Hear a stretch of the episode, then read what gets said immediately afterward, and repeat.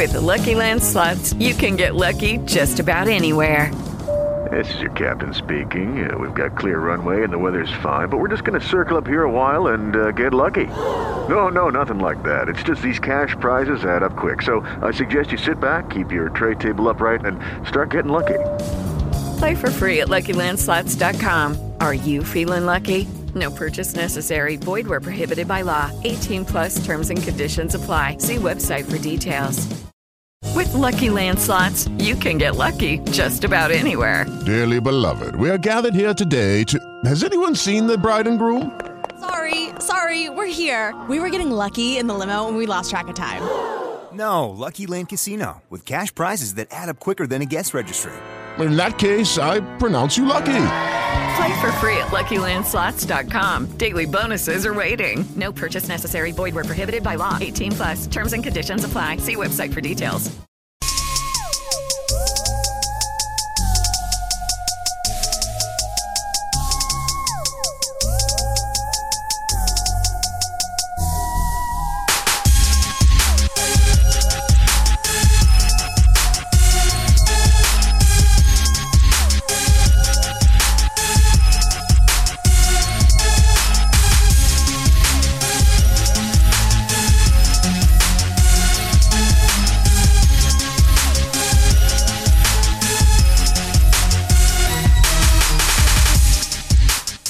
Happy Halloween, everybody listening to the breakdown right now. Thank you all so very much for joining me today on the program. It is All Hallows Eve. Or for some of the folks that uh, have paid attention to the Reformation and the Christian history of this day, it's also Reformation Day, the day where Martin Luther hammered the 95 Theses against the wall of Wittenberg to proclaim the Protestant Reformation and to give us, well, he can be considered to blame for most of the stuff that's going on and a lot of the crazy evangelical stuff that's happening nowadays, but he can also be given a great amount of credit for taking a stand to the Word of God and the preaching of the true gospel of Jesus Christ. So we are grateful uh, that he, in fact, did those things and very grateful about the fact that we have religious freedom and we can separate ourselves from those people that would seek to obscure the gospel, I should say. So, uh, again, folks, thank you all very much for joining me on the program today. Uh, you can get more of the program if you simply go to breakdradio.com. You can also check us out by going to facebook.com forward slash breakdradio at Twitter as well. You can check out the show on Parler, MeWe, and Gab. Now, I re- just this week, I actually started a uh, MeWe group. So if you go to group, there's a, a chat that you can listen to there, uh, or I'm sorry, not to listen to, but a chat in, in which you can be involved about the show and discuss various aspects of the program there and all the content that we discuss on the show as well. So go there. MeWe is one of those places where there's a lot of freedom. I've talked about MeWe a lot. I like it a lot. Uh, Parler was good. Don't get me wrong. Uh, I, I dig Parler, but what I really like about MeWe is that uh, a lot of it, it's very similar to Facebook in a way. You know, a lot of us are used to that type of Facebook platform and layout. Uh, it's similar to that in a lot of ways. And really, it was the, my first foray, foray into any alternative uh, social media sites. And think about that, though. You even have to say a social media site is an alternative. Like, you know, there's mainstream social media sites and then there's alternative social media sites. How about there's just social media sites? It's the first foray I left or I went to uh, when I left Facebook and uh, ventured over into that. I heard a lot of Christians were going over there. I tried one called Social Cross. Uh, but uh, I, I, forgot my password to Social Cross, and I can't seem to get myself uh, reinstated over there. I don't know if I, somebody tell me is it, is it still in operation? If you know what it is, Social Cross was the Christian uh, uh, network, the the Christian response to Facebook.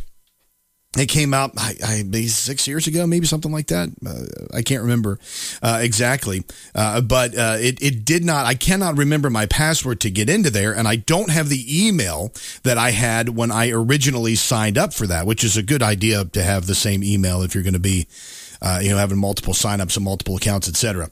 Uh, but anyway, uh, n- enough about my Facebook stuff over there. We're going to go ahead and get into a show today, jam packed today on Halloween. We're going to be talking about Halloween in just a little bit, uh, uh, either this hour or next hour. But I'd like to get into that, and of course, the world famous uh, whiskey tango foxtrot is coming up. So stay tuned for the craziness going on in the world there. Right now, we're going to chum the waters by plumbing the depths of the internet's most fascinating accounts of this crazy world, and we're going to go to a Rutgers professor this week. A Rutgers professor uh, that is rather violent, rather vehement. This is a bit of a longer clip than what we normally tackle at the beginning of the show, but I th- this is some very important topics we need to cover. So uh, I'm uh, I'm not I'm not I'm going to try to play the majority of this clip. It's about five minutes, but I'm gonna I'm not going to play it all at one time. I'm going to be commenting and adding commentary while we do it, whilst it is going on. Uh, but the crux of this video is a very angry woman named Dr. Brittney Cooper. She's a professor of Rutgers Women's Gender and Sexuality Studies Department uh, that goes by the Twitter moniker Professor Crunk. She appeared on a September YouTube interview with writer Michael Harriot of The Root to discuss critical race theory and recent attempts to oppose it being taught in elementary and high schools. Now, many Christians, j- just to throw this out there, a lot of Christians have decided that uh, the uh, uh, critical race theory is potentially good. And a lot of folks are saying, well, you know, there is a lot of bad white history out there and you know, white people have done some evil things over the years, so so teaching this aspect of history is a good thing. I don't I, I I'm all for that.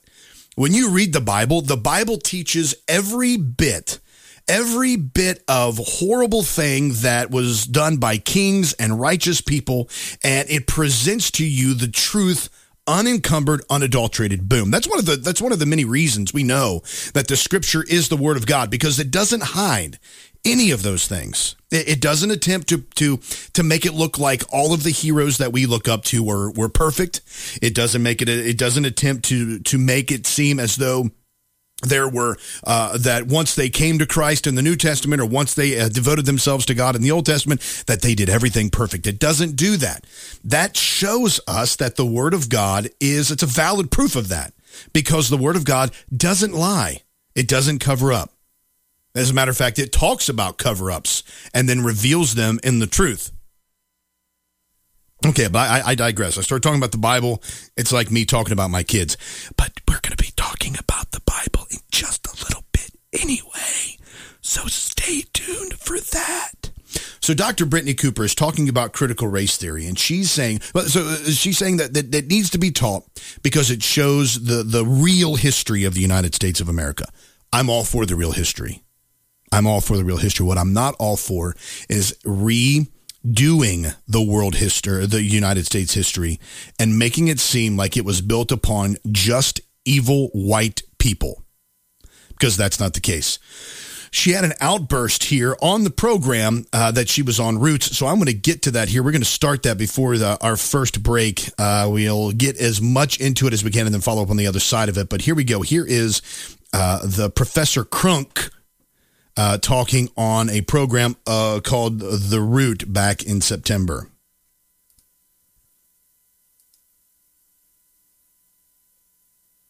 She'll be talking in just a moment as the video boots and lets us know when it's ready.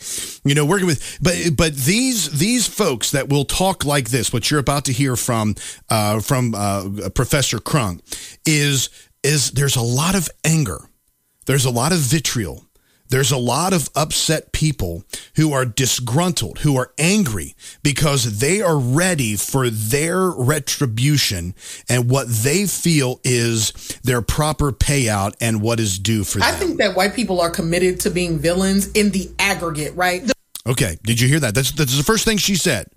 Just to make sure you caught that here. I'm going to play it again. I think that white people are committed to being villains in the aggregate, right? So white people are committed to being the villains in the aggregate. We're committed to being the villains. So that there's there's no other way that we can be. There, there's there, we we are committed there. We are now. It's it's not just that we're trying to present history true. It's not that we're trying to say yeah we screwed up and there were some horrible things that people who happened to be white did. Now we are committed to being the villains in the aggregate is what she's saying. So that that she's saying everybody, every eh, the, the, the mass of white people out there are committed to being the villains right? The real sort of issue here, and I, you know, I've heard people sort of say it is one, I think that white people viscerally fear. It's not that white people don't know, right, what they have done. They know. They fear that there is no other way to be human but the way in which they are human, which is to, so, you know, like you talk to white people and whenever you, you really want to have a reckoning about it, they say stuff like, you know, it's just human nature. If y'all had all of this power, you would have done the same thing, right? And it's like, no, that's what white humans did. White human beings thought oh there's a world gosh. here and we own it. Prior to them, black and brown people have been sailing across oceans, interacting with each other for centuries without total subjugation, domination, and colonialism. Right? So, so, the, so there you go. So, the, so the first part of this, we're 50 seconds into this. We learned that white people are committed to being villains. We're also we also learned that white people in themselves, just the nature, just the makeup of the white person, not of black people, not of brown people, not of people of color. The the makeup, the genetic moral makeup of the white person is to dominate, subjugate, control, and spread colonialism. She she goes on here to say, and, and, and we'll hear it when we finish up some of this clip here. Uh, she, she, goes on here to to reveal her more. You know, I, I, think I have time to get into that. Let's go ahead and play it. Uh, she so she reveals her moral hand.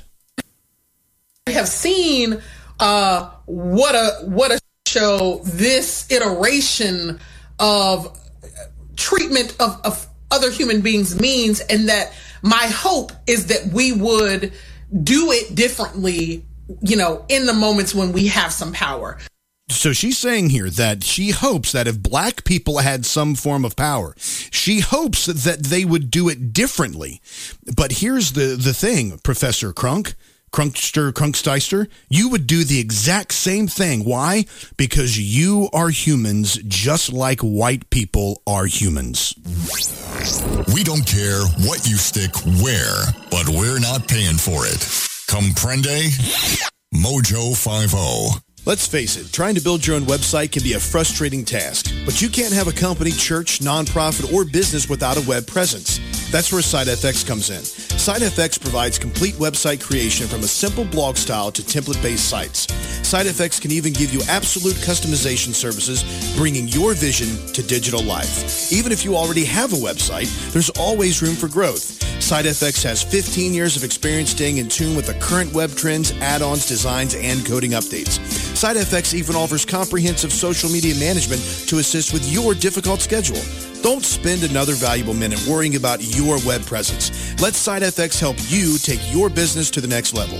Visit them on the web at sitefx.org. That's S-I-T-E-F-X dot org. Or call 859-905-0016. That's 859-905-0016. 859-905-0016. SiteFX, your life with an electronic edge.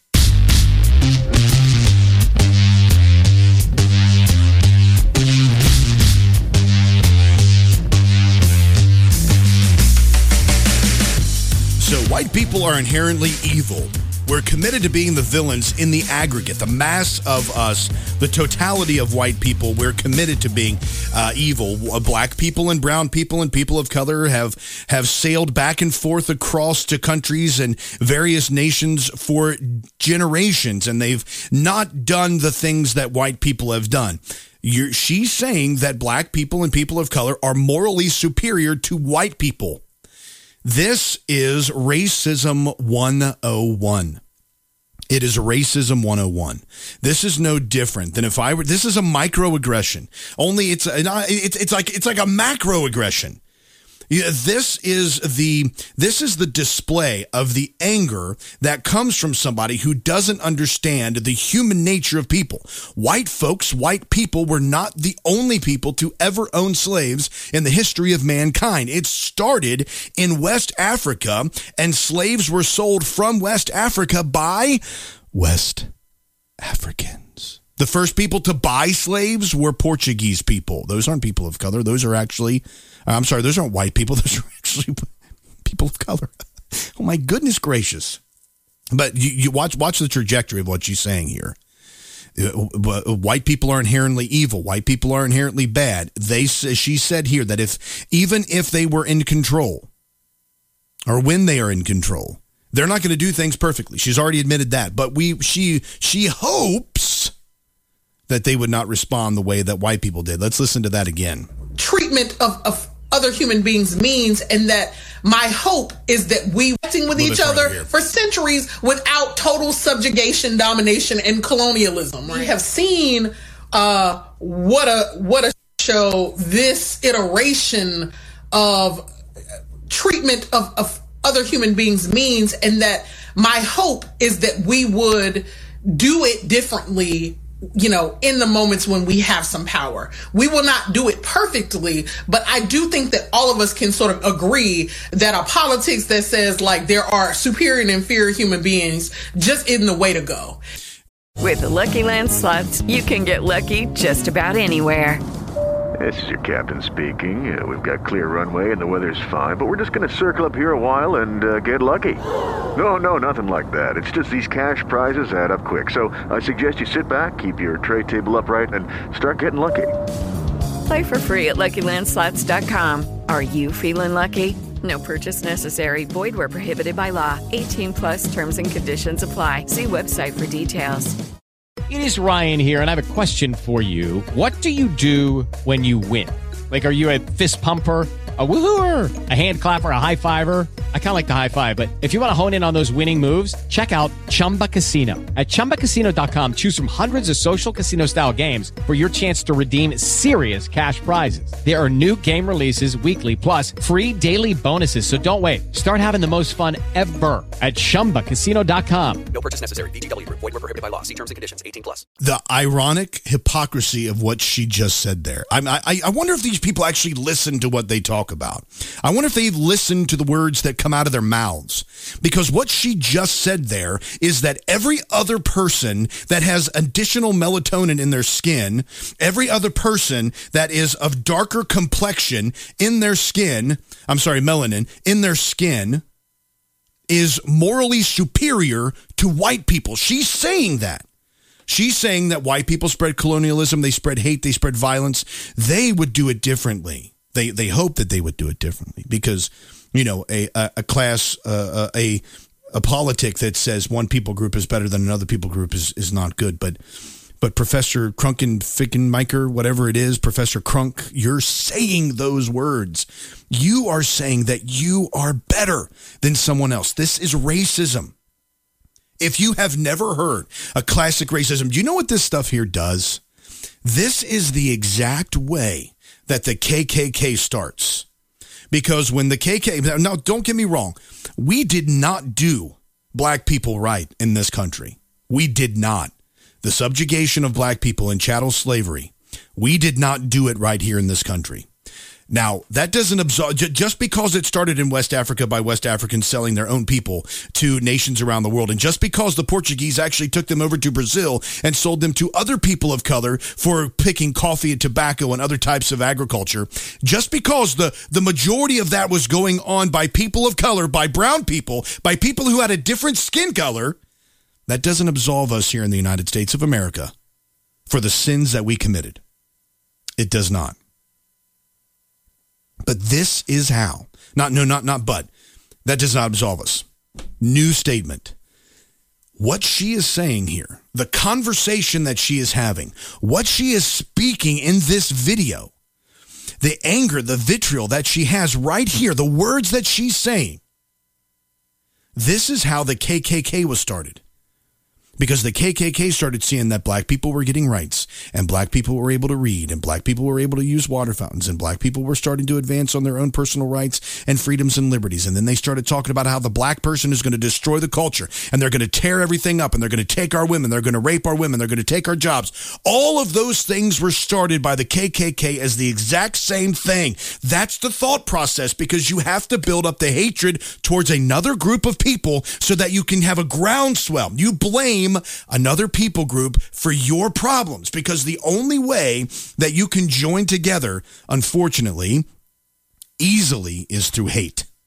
You've got to present a doctrine of hatred, a doctrine of disgust, a doctrine of vitriol, because if you can find someone to blame for all of your problems, then you're going to be able to recruit other people that will hate them just the same. Now, I don't want to go on uh, any more in this clip right now because I do want to address something that she says. You know, you can talk about society, you can talk about the politics in the United States of America, you can talk about the uh, the political system around the world, you can talk about apartheid, you can talk about all those things. But here's what I, when she slides over from her academia, which honestly is being done wrong because it doesn't start with a foundation of Jesus Christ, it doesn't start with a knowledge of God.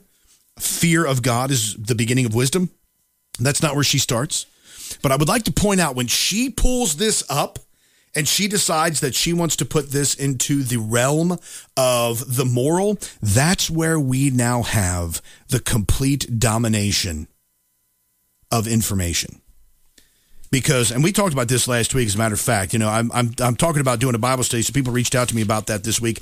I'm working on the process. It's, it's a little bit i want to have a few of these bible studies under my belt and then start broadcasting them but keep an eye on MeWe, Parler, or MeWe and Gab. I'm starting to use Gab more too. MeWe, Gab, and Facebook and Twitter, so you can get an idea of when those are going to start. Last week, I talked about Romans chapter one, and we did a little bit of an expository, uh, a quick expository hit on some of the passages in Romans chapter one, talking about the depravity of man and how God has taken man and He has set them over to a reprobate mind because no longer do they want to do the things that honor Him and glorify Him. They want to move and do their own desires and commit their own sins as deeply and as vehemently as possible and as much and often as possible.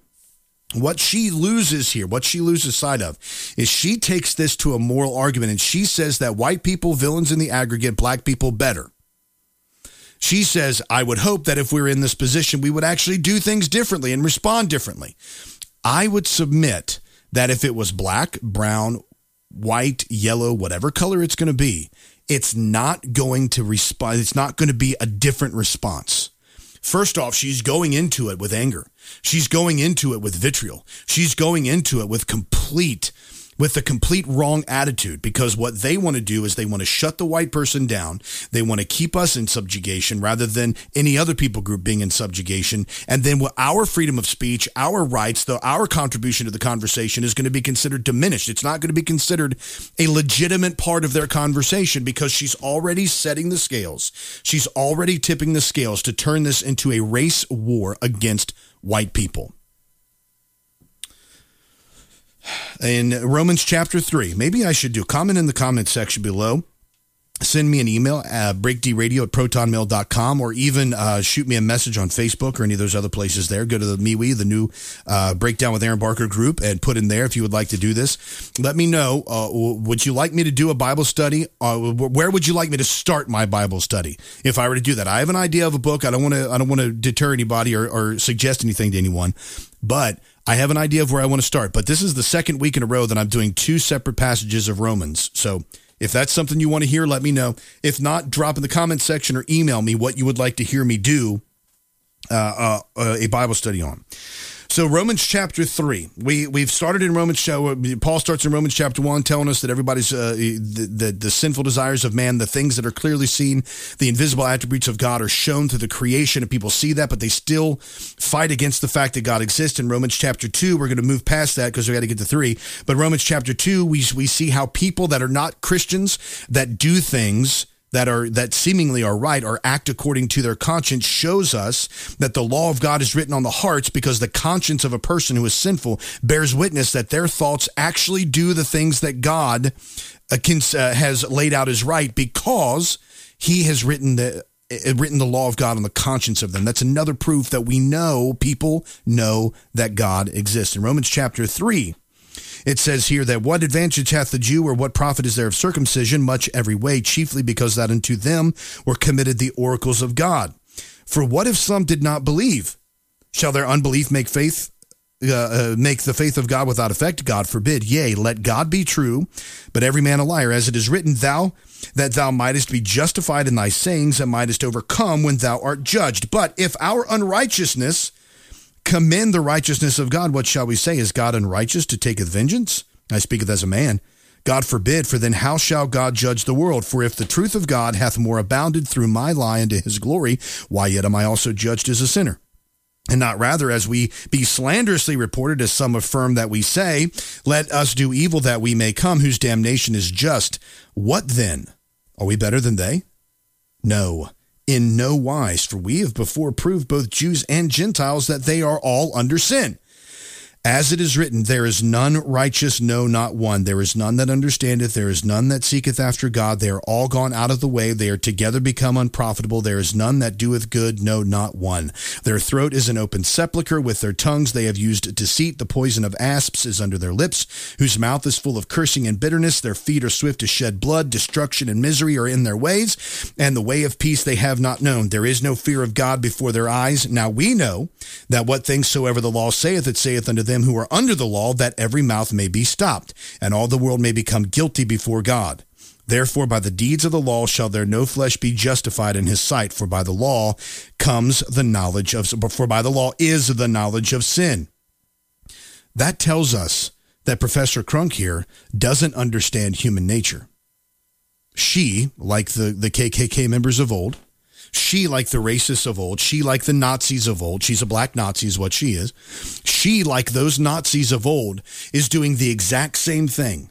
She is completely ignoring the fact that she is a human being created in the image of God. White people are human beings created in the image of God. And the passage that we just read shows us that there is none who does good, no, not one. We are all gone astray. We are all sinners. We have all broken the law of God. We all desire our own lusts. We all want what we want. And you could put black people in charge. You can put brown people in charge. You can put people of color in charge. You can put white people in charge. You can put alien race in charge. It doesn't matter who you put in charge. They are going to follow their own desires, their own lusts, and it's going to turn into a major, as she put it, S show because sin will reign in the hearts of mortal men until Jesus Christ comes back. All right, folks, we're going to take a quick break. When we get back, we're going to talk about this and more right here on The Breakdown.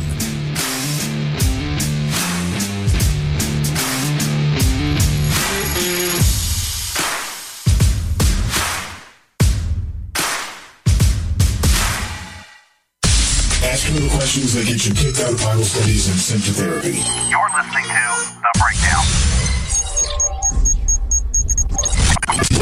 Hi, it's Doc Thompson for Matthew 25 Ministries. Matthew 25 Ministries is one of the few charities I'll actually endorse because I know them. I've worked with them, and I know almost all of the money that you donate goes to help people. Go to m25m.org. m25m.org. Fast Track Student Loans can get your student loans out of default, stop any wage garnishments, stop collection calls, and stop seizure of your tax refund. Give yourself a break. Stop the stress and get your student loan payments down to as little as $25 a month based on what you can afford to pay. 800 709 4395. 800 709 4395. 800 709 4395. 800 709 4395. Why have thousands of aspiring authors teamed up with Christian Faith Publishing to publish their book? Because Christian Faith Publishing is an author friendly publisher who understands that your labor is more than just a book. We provide authors freedom and flexibility throughout the publishing process, professional book editing, award winning design, and some of the highest royalty structures in the publishing industry. And as always, you will retain 100% of the rights to your book. I was looking to find a company that I could trust, one that assisted in the editing process completely. The most important qualities that I was looking for was a publisher who was honest and upfront, no hidden costs or fees, and owning the rights to my own work. Christian Faith Publishing will publish, market, and sell your books in all major bookstores, online booksellers, as well as specialty Christian bookstores. Call for your free author submission kit. 800 978 4812. 800 978 4812. 800 978 4812. That's 800 978 4812. What would it take for you to go to mojo50solar.com? Mojo50solar.com is the place where you can find out just how much it will cost you to have a solar system installed at your house and how much you could save. Mojo50solar.com. I think that white people.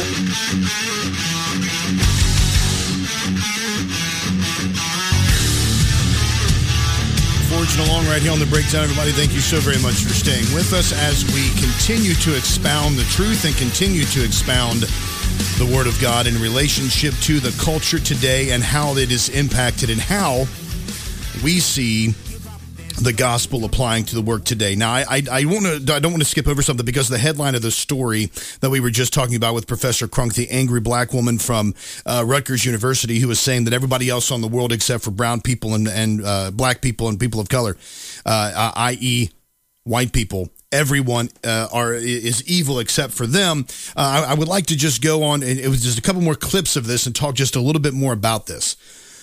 Um.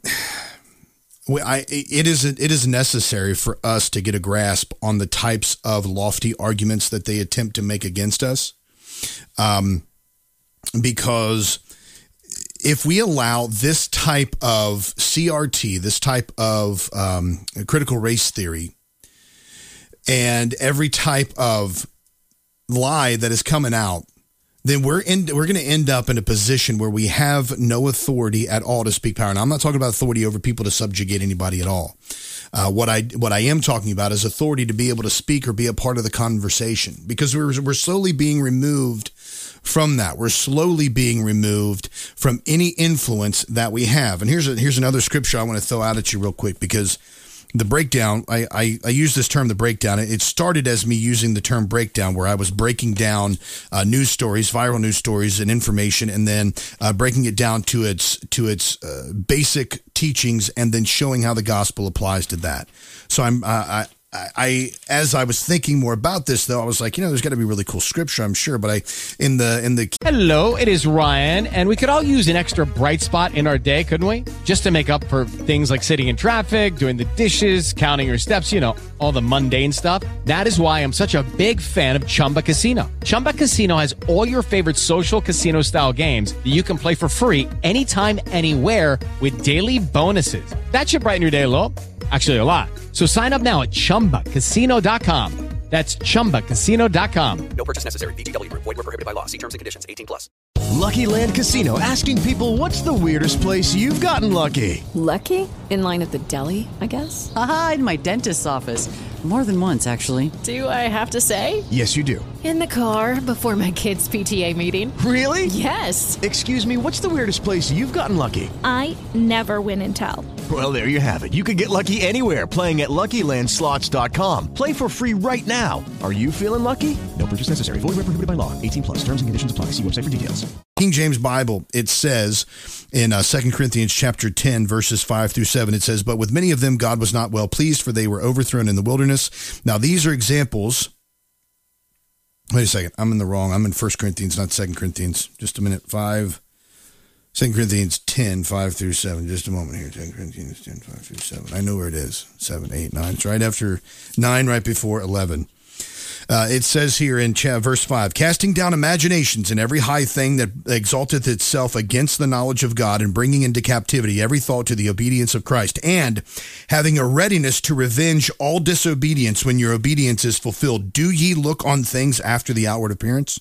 If any man trust in himself that he is Christ's, let him of himself think this again. That is, as he is Christ's, even so we are we Christ's casting down imaginations. We're breaking down imaginations and everything, every high thing that exalteth, exalteth, exalteth itself against the knowledge of God and bringing into captivity every thought to the obedience of Christ. That's where CRT needs to be, needs to find itself. Christians need to critically look at critical race theory. We need to critically listen to the presentations of people like this so that we can break down these these walls. Now, in, in this case, it's not so much breaking it down to explain it. It's breaking it down to where we're destroying it. Think about that. Casting down imaginations. The the connotation there, the, the passage is telling us that we destroy those things that tries to exalt itself against the workings of God.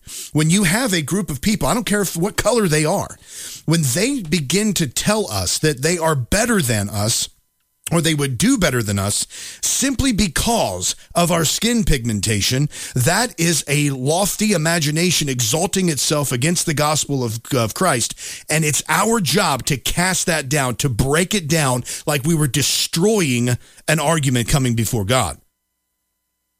And we have to do that. We have to show that this is completely antithetical to the gospel. There is nothing that this woman is saying here that is that is godly. There's nothing that she's saying here that is full of grace. There's nothing she is saying here that is full of truth. And it's not because she's black. It's because the words she is saying are full of hate, they're full of violence, they're full of anger, they're full of destruction. If you don't believe me, the whole purpose that this article, well, one of the reasons this article became so popular was this headline right here. Listen to what she says here in this conversation that took place with the root. Centuries without total subjugation, domination, and colonialism. We have seen uh, what a what a show this iteration of the world Hold on just a second. days here. about white people. But like we can't say that or you are dominated. Right and isn't it sad that that that is spiritually who they are and that they can't imagine a They're spiritually who they are. sort of more expansive notion of the world. The thing I want to say to you is we got to take these motherfuckers out. But I know but like we can't say that, right? What I want to say to you is we got to take these mother effers out. That's what she wants to say. She opened up her heart and revealed to us. Now, folks, it does not take an advanced Christian theology professor to say that that is evil.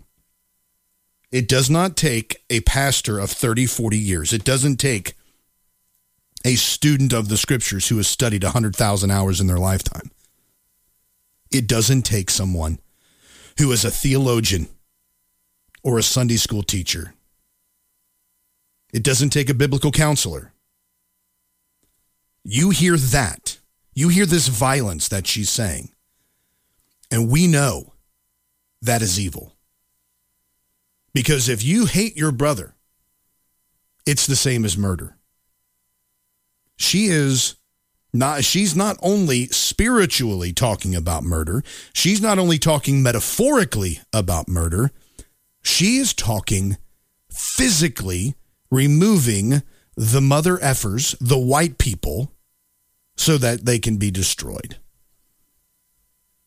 We need to break down that argument. We need to break down that, that imagination, that loftiness that tries to uh, exalt its, itself against the knowledge of God.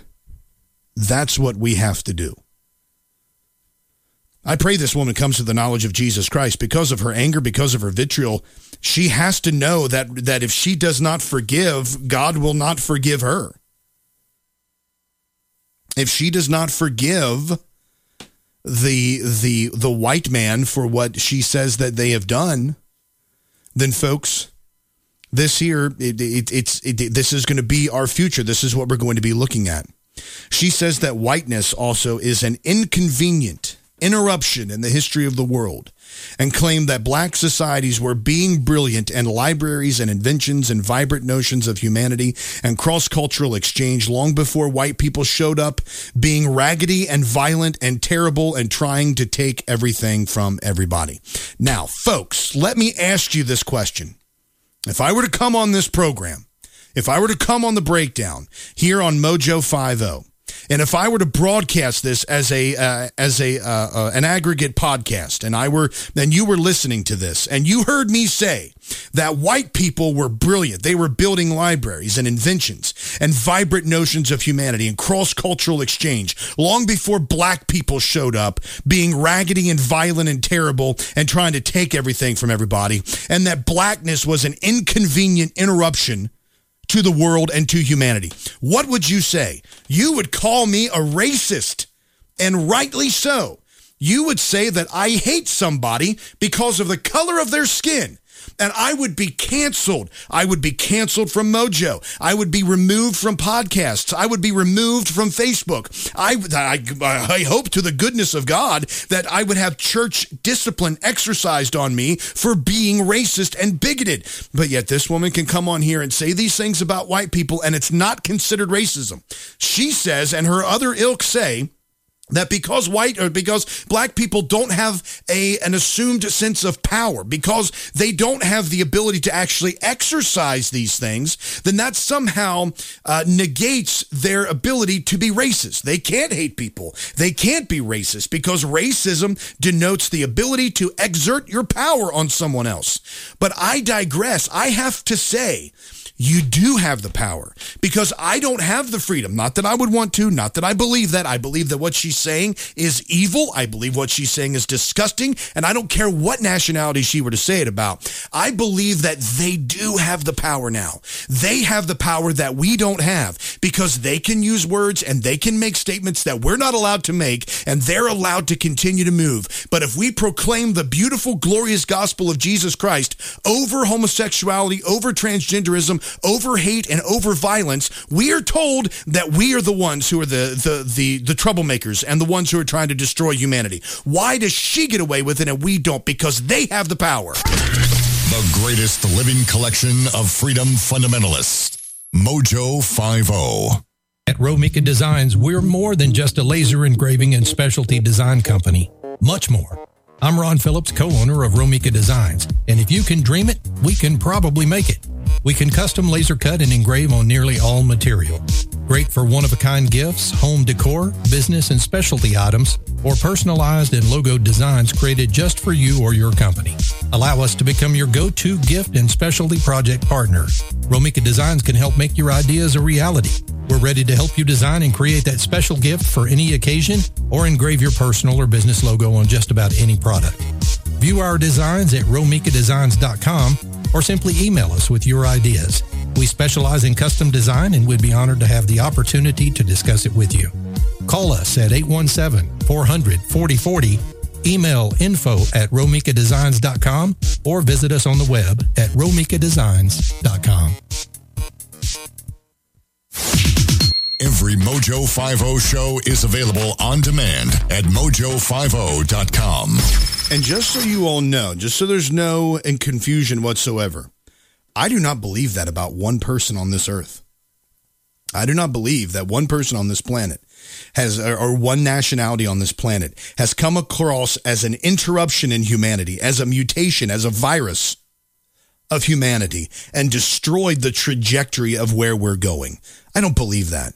I believe that God created every single person on this planet in his own image. He created them imago Dei. He said, let us make man in our own image. And that is a Trinitarian passage for those who'd like to fight me about that. He said, let us make man in our own image. And he made them in his image. And it is those it is those people that he created, those nationalities that came from God. Those are the nationalities that are beautiful and lovely. Those are the nationalities who, who embrace and embody different aspects and different uh, attributes of God's glorious creation. This woman here is made in the in, in the uh, in the image of God. I wish no violence against her. I want her to come to the true knowledge of Jesus Christ so that she lays aside the hatred and the anger that she feels for other people. That's what I would want. I want to see her come to an, and embrace the knowledge of God. Because then she'll see that the things that she say, that she's saying are contradictory. Now, some people will say, well, this is just one professor. This isn't the problem. This is just one person. We don't have to have to worry about this one person, Barker. I don't know why you're getting all upset. Uh, the, but this headline here tells us that AT, AT&T employee training program says that white people, you are the problem. AT&T Corporation is putting its employees through a racial re-education program that teaches that American racism is a uniquely white trait. And tells people that they are the problem, tells white people that they are the problem. According to the inter- internal documents obtained by City Journal's Christopher Rufo, the company implemented an initiative called the Listen, Understand Act last year. Uh, which is based in, on the core principles of critical race theory, including intersectionality, systemic racism, white privilege, and white, uh, white fragility. The program peddles left wing causes, including reparations, defunding the police, and transgender activism.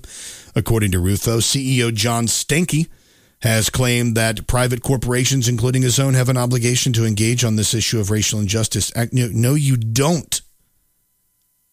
Uh, You are committing the injustice, Mr. Stanky. You are the one who is perpetrating this injustice. You are the one.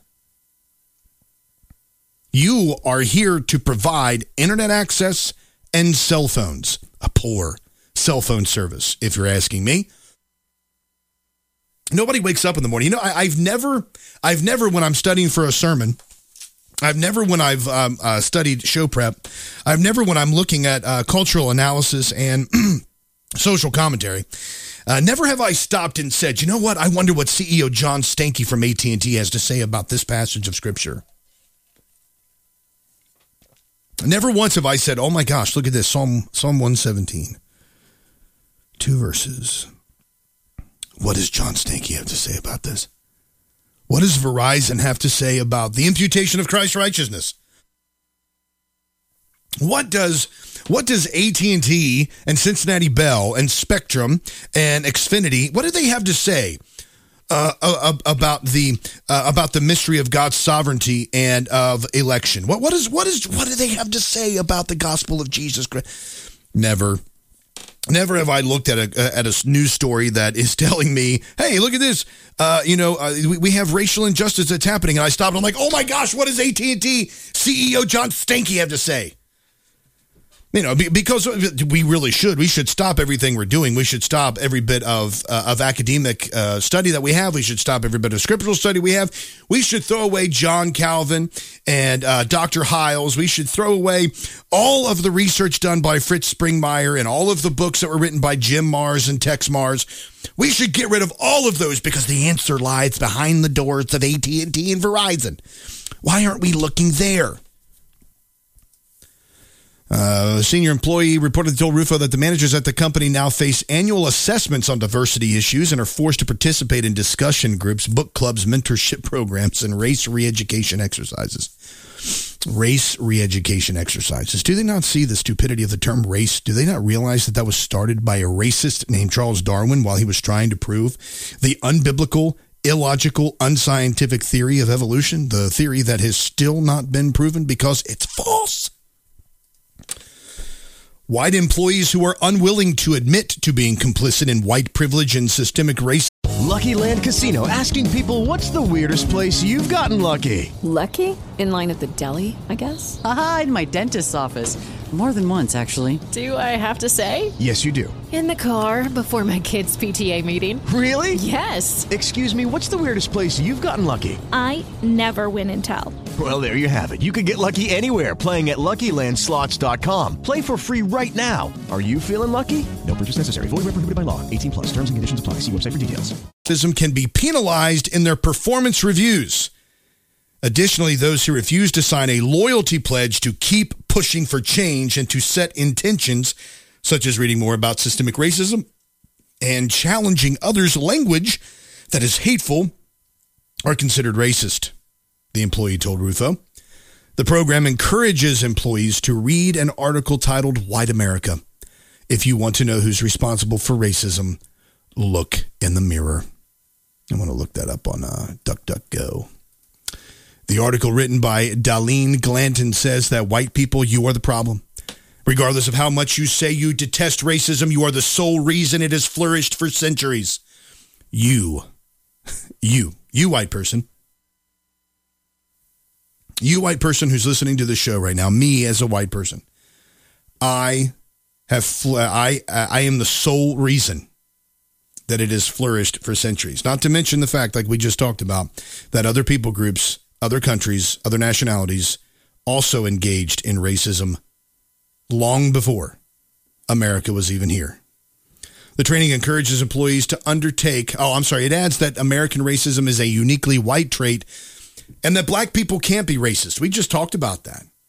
You know, they, they don't believe that it is possible for anybody else to be racist except for white people. The training encourages employees to undertake a 21 day racial equity habit change that calls on employees to do action per day, do one action per day for 21 days to further their understanding of power, privilege, supremacy, oppression, and equity. It includes lessons on whiteness that teach that white supremacy is baked into our country's foundation. and that whiteness is one of the biggest and most long running scams ever perpetrated. Yeah, it, it is a it, it is a long running scam. Actually, um, I'm actually not white. I'm uh, I'm I'm peach colored. They say they say the challenge adds that the weaponization of whiteness creates a constant barrage of harm for minorities. The challenge also recommends that employees review articles and videos that advocate for a number of progressive causes that asks employees to follow, quote, repost and retweet organizations such as the Transgender Training Institute and the National Center for Transgender Equality. What does that have to do with anything? What does that have to do with critical race theory? What does that have to do with white people? Transgenderism, the only group that says women the only women that could be better women are men. You know, it the arch enemy of women the man, the male, the penis is now taking over and uh, destroying the feminist movement from the inside out. In a statement to National Review, an AT&T spokesperson called Rufo's report misleading and said that it was filled with misinformation and inaccuracies, including the ridiculous claim that we require employees to participate in race re-education exercises they say it's blatantly untrue. We simply provide employees with resources they can use on a voluntary basis and facilitate conversations that are important to them, our customers, and the communities we serve. Whether an employee uses these resources or not is up to them. Bull crap. And does not affect their annual performance rating. We have a long and proud history of valuing diversity, equality, and inclusion, and will continue to do, continue to do so. You can't tell me that if you're sitting in a room in a cubicle with somebody going over your annual, annual review, and they say, "So, um, so, Mr. White Racist Man." Did you read any of the articles that I gave you to read? I, I saw on your Facebook and your Twitter you didn't repost anything that was remotely um, uh, praising the uh, CRT. Um, I, am I'm, I'm, I'm looking here and, and, and I don't see anything that would make me think that you're more inclusive. It doesn't show here how you love homosexuals or hate yourself. It doesn't seem here that you're fighting hard enough against racism. Because of that, you were tardy last week, and I'm going to fire you for that. Oh, see, this is a way for these companies to subjugate their power over people because they won't they won't allow themselves to be ruled by people with with illogical statements. All right, folks, a couple more stories before the end of this hour. We get a lot of stuff we're going to get into next hour. I honestly didn't mean to take that much time on this. Uh, these kind of things, so we have to fight these things head on. We have to stand up against these these lofty arguments and, and break them down and destroy them. Uh, here, j- just so you know, the, the, all of the elite, everybody, they hate humanity. This is a Luciferian uh, uh, uh center point. We we see a focal point. We see that Lucifer hates man because man, man is the crowning achievement of God. Created them on day six. Uh, uh, Lucifer saw how much that God loved man and what He did. Created them uh, uh male and female. Created them in His own image and put them in complete control over the earth to be to be fruitful, to multiply, to, re, to replenish the earth. Uh, Satan tried to interrupt that bloodline in, in uh, Genesis chapter six with a Nephilim that came down, and he encouraged the angels, the fallen angels, to do so. He wanted to pollute the bloodline to stop Jesus Christ from being born of, of true blood and he wanted to pollute the bloodline and mutate it. The other thing was because he wanted to that he wanted that ability to reproduce, to be fruitful, to multiply, to fill the earth. And what he was doing is he was trying to be fruitful and multiply and fulfill the earth in a demonic way because he is Satan in a demonic and satanic way and by doing so, he was creating a mutant race of giants and of uh, crossbred Nephilim, angel, uh, demigod type uh, creatures. He hates humanity. He hates mankind.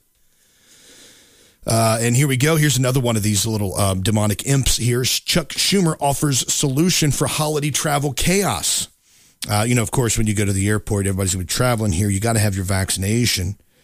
Um, you know, you got to make sure that you're traveling with your vaccination and uh, and you have your vax card and your vaccine passport. So otherwise, you're not going to be able to leave your home state. You're not even going to be able to go to the airport. You're not even going to be able to, you're not even going to be able to look at the airport unless you have your vaccine passport.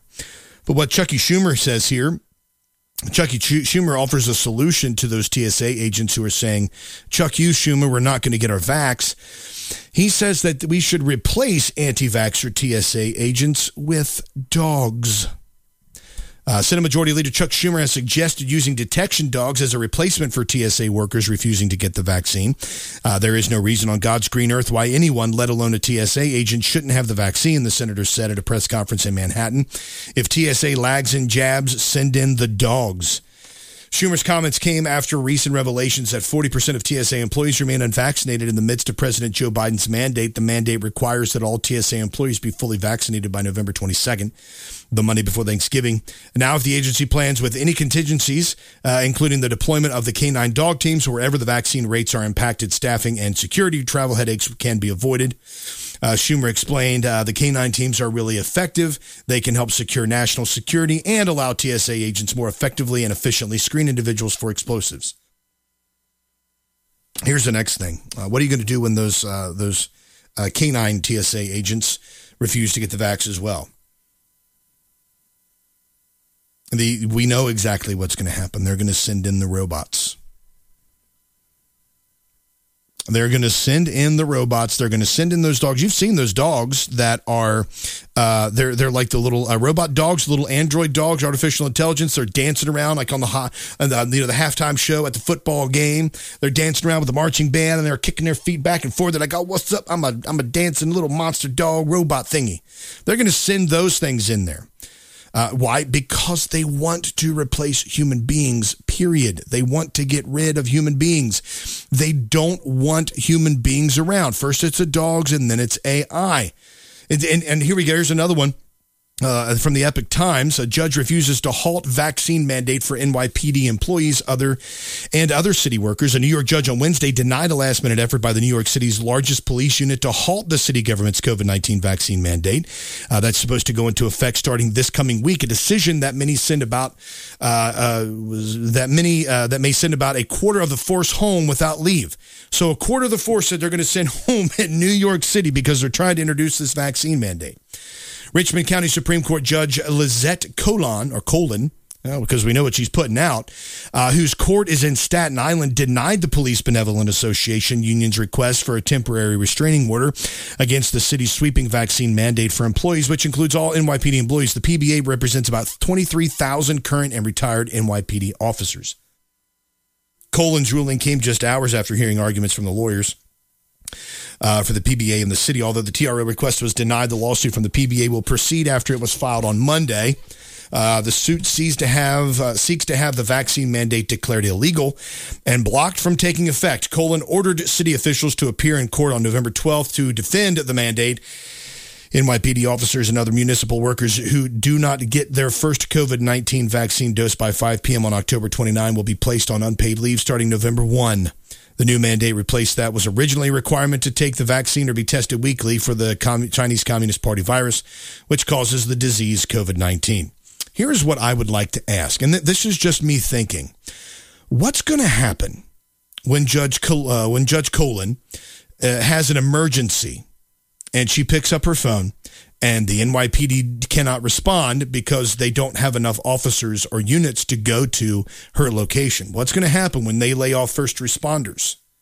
And the first responders aren't going to be able to respond to car accidents. What's going to happen when they have fired or pl- placed on uh, placed on unpaid leave all of the first responders, and we have emergency situations and circumstances because you know somewhere around somebody is going to burn a turkey on Thanksgiving. Somebody is going to set their stove on fire with some really bad stuffing. Somebody is going to choke on a piece of, of Halloween candy that they're going to get tonight while they're out tricking or treating. But nobody's going to be able to respond because they're being sent home since they don't have this not vaccine, but a treatment from the Chinese Communist Party so that they have implanted in them nanobots technology that will cause sickness in their bodies, make them more susceptible to other sicknesses, and if they can, just kill them. I mean, here's what it is they're telling you we're either going to kill you with the jab or we're going to kill you because you're not going to be able to afford anything. So you do what you want to do, but we're going to kill you. Why? Because we hate humanity. We want to see them destroyed. We want to see everybody killed. That's how Judge Colon sounds probably in the background. And I know that's how the evil elitists sound. We want to make sure everybody's destroyed. Because nobody's going to make it. Everybody's going to die because we hate everyone. We hate human beings. We hate anyone who's not one of our evil lizard people, Satan loving, Luciferian, spreading, nasty, disgusting folks. We hate anybody who was created in the image of God. All right, folks. that was my Halloween voice. We're going to take a quick break. When we get back, we're going to talk about the Christian impact on society. A lot of news stories coming out about people who, a uh, huge majority of people in the Christian world, who believe this one thing is not necessary. What is that? And our impact going forward on the culture. So, folks, keep it locked in right here on the breakdown. Don't go trick or treating yet because you're going to get a lot of tricks and a lot of treats coming up.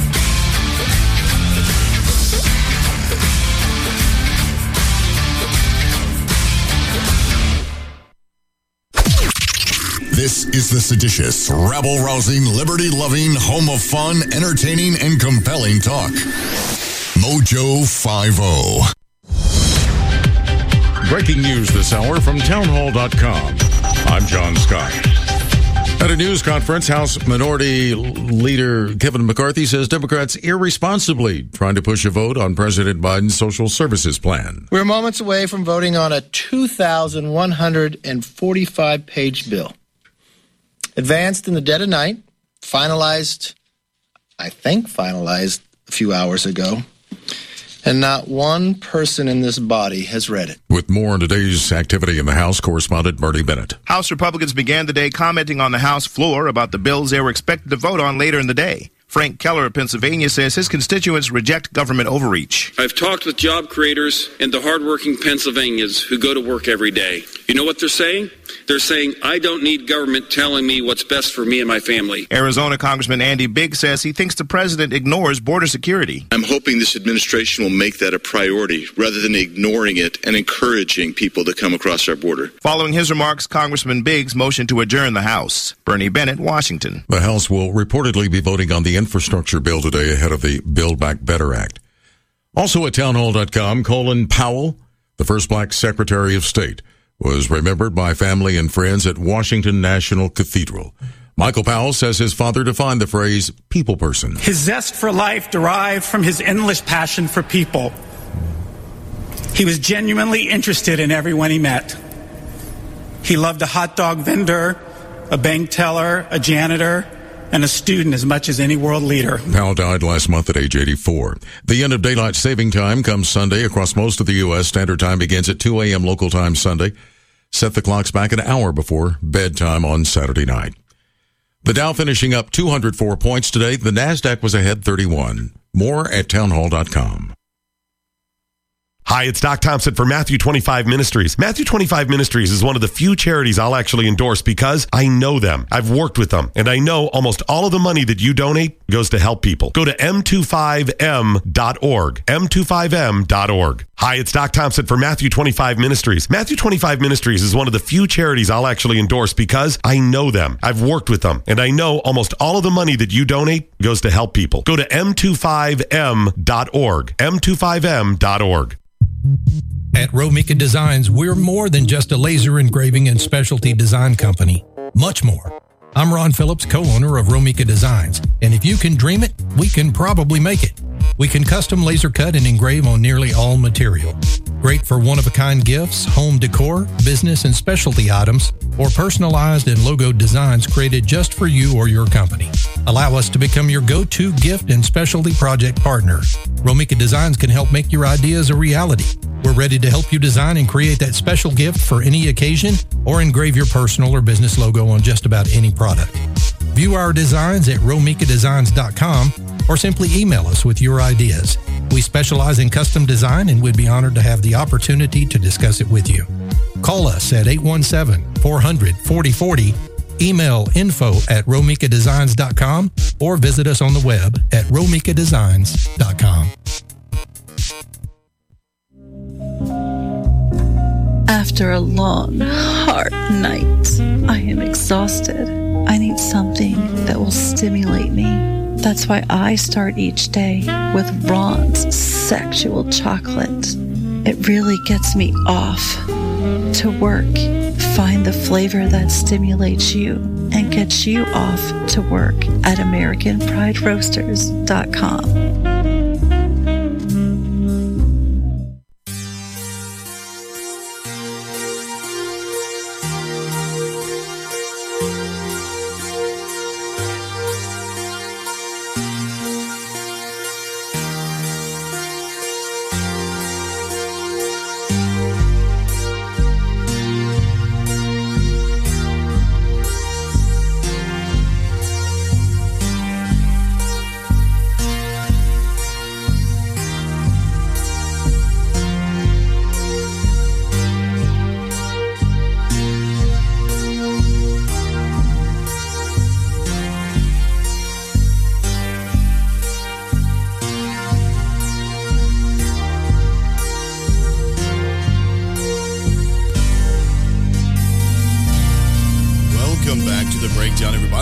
so very much for staying with me during that break.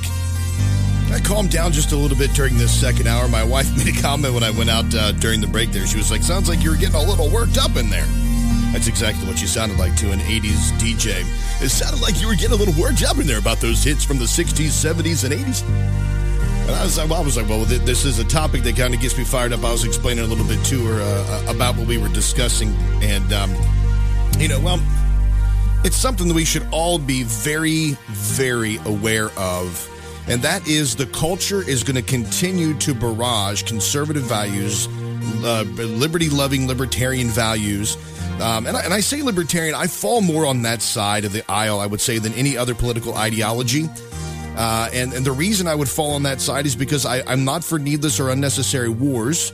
I'm also about real fiscal responsibility. I'm about personal liberty and limited government, which conservatives and neocons today are not about. That's not what they're concerned about. But I disagree with some things that are going on in the Libertarian Party as well. I, don't think that abortion should be unfettered. I don't think that it should be a right for every single person to have. Uh, I believe that uh, that based upon the scriptures, that's where we get our identity. So Christian libertarians, which by the way you can find many websites uh, about that. One very important website, ChristianLibertarians.com, and the Facebook group and everything. Uh, but it's there where we find the actual expression of true liberty and true values that come with the gospel of Jesus Christ because we know that Romans chapter 13 has thrown up a lot of issues with Christians over the times. And uh, it's important for us to recognize that just because Romans chapter 13 tells us uh, to be uh, respectful of our government, it does not mean that we should be respectful of a government that is seeking to destroy people or killing or waging wars around the world. So there's a lot that goes into that. But regardless, I fall into that under that side, but that's where the attack is being launched.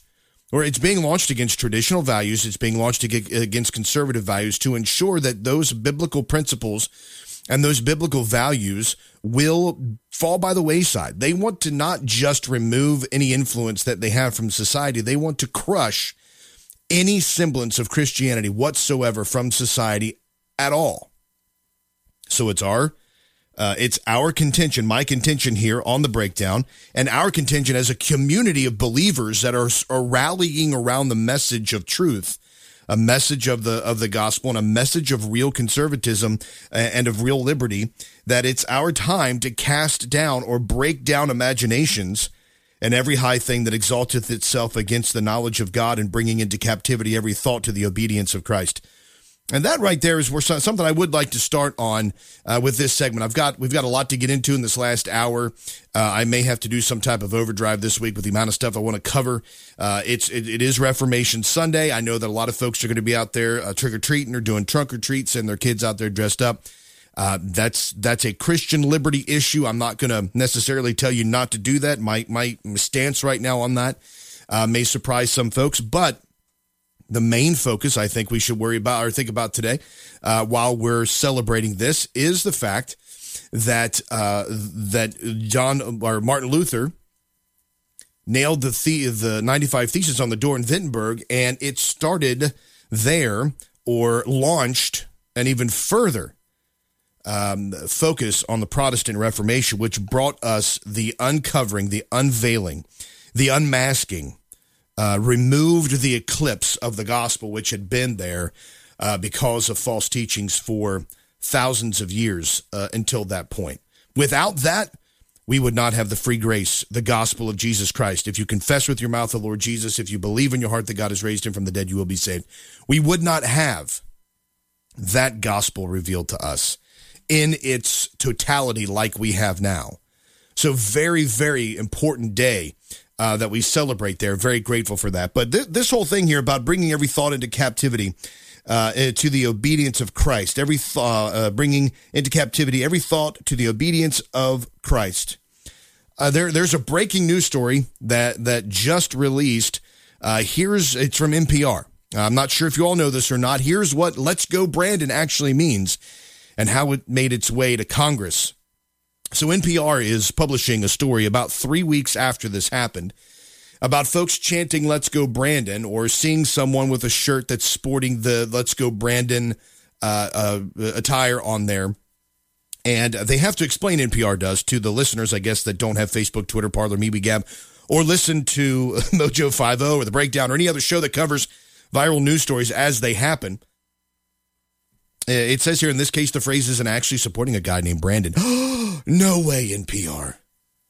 Instead, it's a euphemism that may that many people in conservative circles are using in place of saying F Joe Biden. The origins of the meme go back to October 2nd when race car driver Brandon Brown won his first NASCAR Xfinity race and was being interviewed by NBC reporter Kelli Stavast. In the background, some of the crowd can be heard chanting F Joe Biden. Though Stavast says, You can hear the chants from the crowd. Let's go, Brandon. She said that I, I don't know if she actually really heard them say, Let's go, Brandon. I'm going to give her the benefit of the doubt. Or if she was just trying to cover up for that so that it wouldn't get censored by the FCC and then NBC get a bunch of fines. But this has really kind of taken on a life of its own. You have people with shirts, uh, FBJ or FJB, uh, people with shirts, uh, people wearing shirts, Let's Go Brandon, uh, Christians sporting Let's Go Brandon attire, people saying Let's Go Brandon on their websites, uh, on their, on their socials, all that. It, it's, it's really spreading. It's really taking hold. It's almost like, um, you know, their, their, uh, the, the, the disrespect here, uh, means nothing if you change, the, the phrase and change the words. Uh, so by saying this, are we as Christians really taking every thought into captivity? Because this is exhibiting a disrespectful um, expletive towards a person. Now, do I agree with Joe Biden's policies? No, absolutely not. Do I want Joe Biden to be saved? Oh my gosh. Yes, I want him to be saved and come to the knowledge of the truth. I want him to experience the, the, the saving gospel of Jesus Christ, just like I want everybody on the earth to experience the saving gospel of Jesus Christ. So, so, uh, but for us to walk around as Christians and us to walk around preaching uh, or uh, preaching the gospel of love and preaching the gospel of kindness and grace and peace and mercy, but then to say F Joe Biden or let's go Brandon, I don't think that has a place. We need to bring every thought into captivity and uh, into the obedience of Christ. Let's compare somebody as a Christian saying, let's go Brandon or F Joe Biden here. Uh, in Ephesians 4.29, it says, let no corrupt communication proceed out of your mouth, but that which is good to the use of edifying, that it may minister grace unto the hearers. And grieve not the Holy Spirit of God, whereby you were sealed unto the day of redemption. Let all bitterness and wrath and anger and clamor and evil speaking be put away from you with all malice. And be ye kind to one another, tenderhearted, forgiving one another, even as God for Christ's sake hath forgiven you. Does that sound like the attitude that people have when they say, let's go, Brandon? Do you think that we are we are exhibiting communication that is not corrupt? Do you think that out of the the just as Jesus said, out of the abundance of the of the heart the mouth speaketh? So out of the abundance of the heart our mouths are saying words. Now we we really do mean F Joe Biden when we're saying let's go Brandon. And people may say, well that's exactly what we want to say, but the Bible here is telling us that this type of corrupt communication does not glorify or edify God. Just imagine it, just just imagine you're trying to win somebody to the gospel of Jesus Christ. You're trying to win somebody to to uh, the saving knowledge of God through Jesus. And you use things like F Joe Biden or let's go Brandon. Or you uh, run out there and start calling people uh, you know uh, derogatory terms for homosexuals uh, you start using phrases and terms. And, and of course, the, the, this is something I have to assess myself as I'm sitting here talking. I'm thinking, am I doing this here? Is this, is this stuff happening in the back of my mind as well?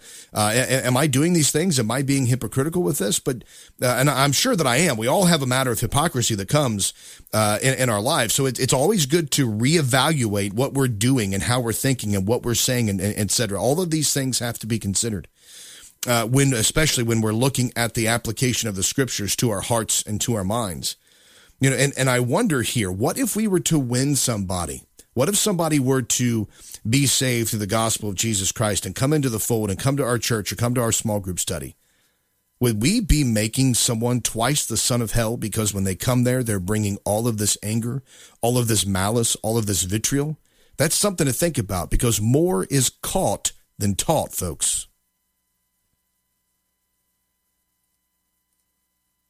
We don't care what you stick where, but we're not paying for it. Comprende?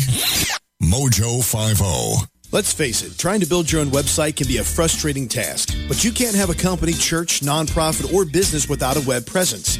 That's where SiteFX comes in. SiteFX provides complete website creation from a simple blog style to template-based sites. SiteFX can even give you absolute customization services, bringing your vision to digital life. Even if you already have a website, there's always room for growth. SiteFX has 15 years of experience staying in tune with the current web trends, add-ons, designs, and coding updates. SiteFX even offers comprehensive social media management to assist with your difficult schedule. Don't spend another valuable minute worrying about your web presence. Let SiteFX help you take your business to the next level. Visit them on the web at sitefx.org. That's S-I-T-E-F-X dot org. Or call 859-905-0016. That's 859-905-0016. 859-905-0016. SiteFX, your life with an electronic edge.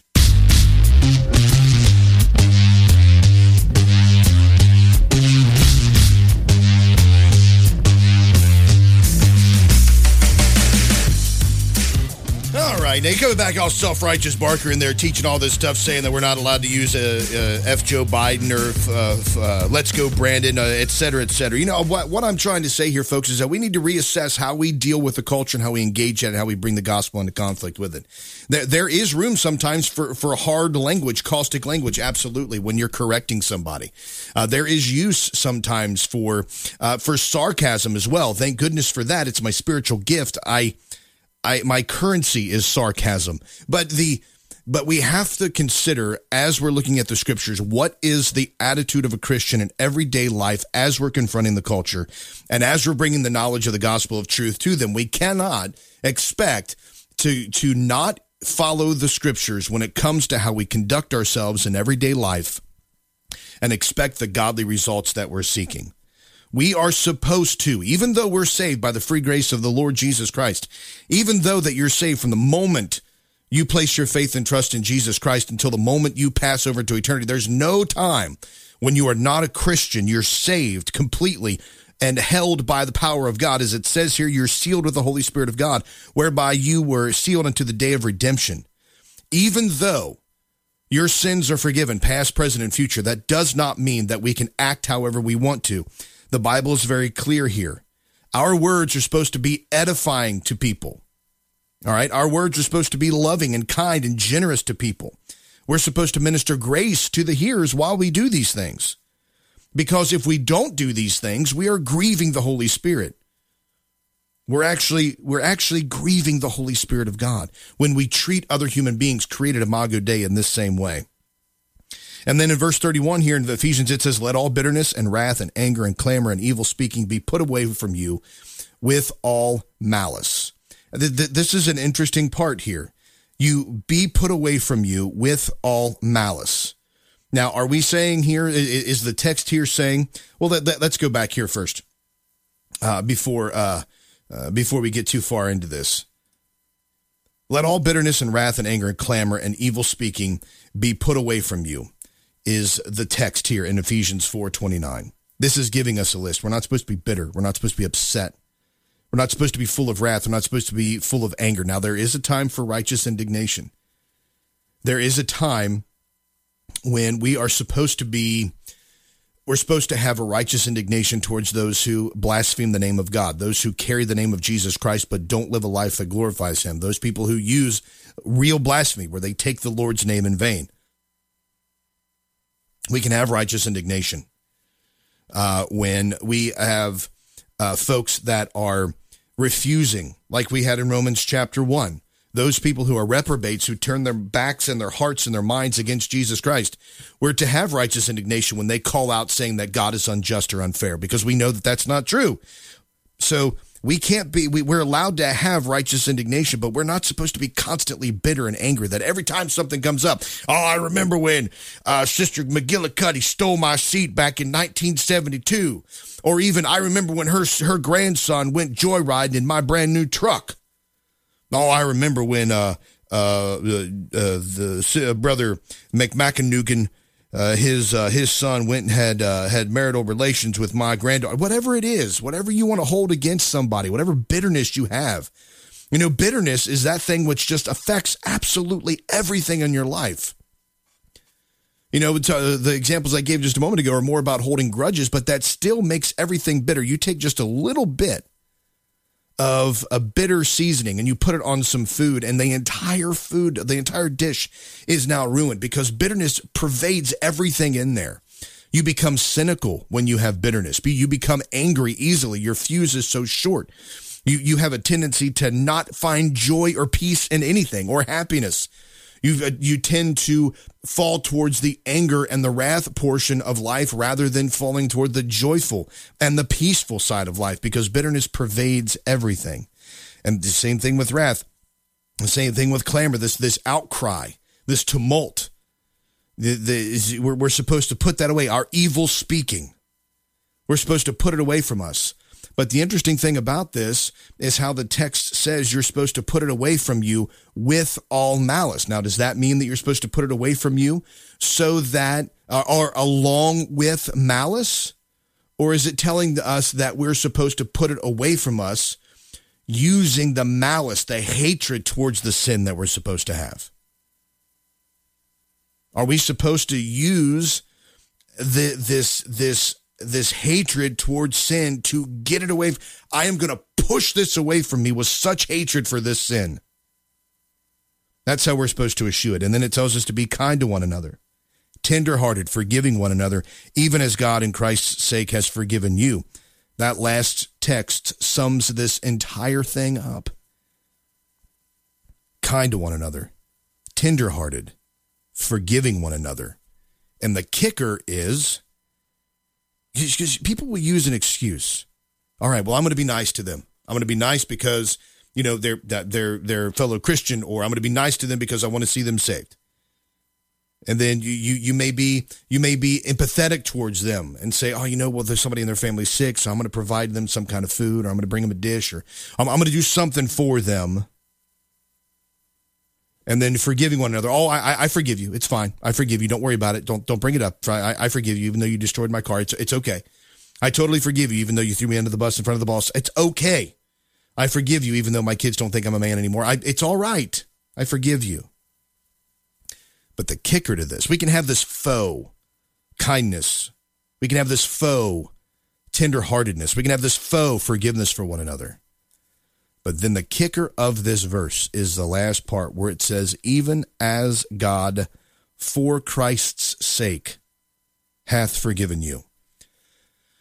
So, just the same way that your murmurings, complainings, bitterness, wrath, hatred, blasphemy, dishonoring of God, adultery with your eyes, murder with your heart, failure to observe the, the holy Sabbath days, the uh, making gods unto yourself and creating idols in your heart and worshiping those above God, the same way that you're uh, bringing you're uh, bringing God's name or uh, shame when you take his name in vain by living a life that doesn't glorify him, when you covet other people's things, the same way that God for, has forgiven you, that's how you forgive other people.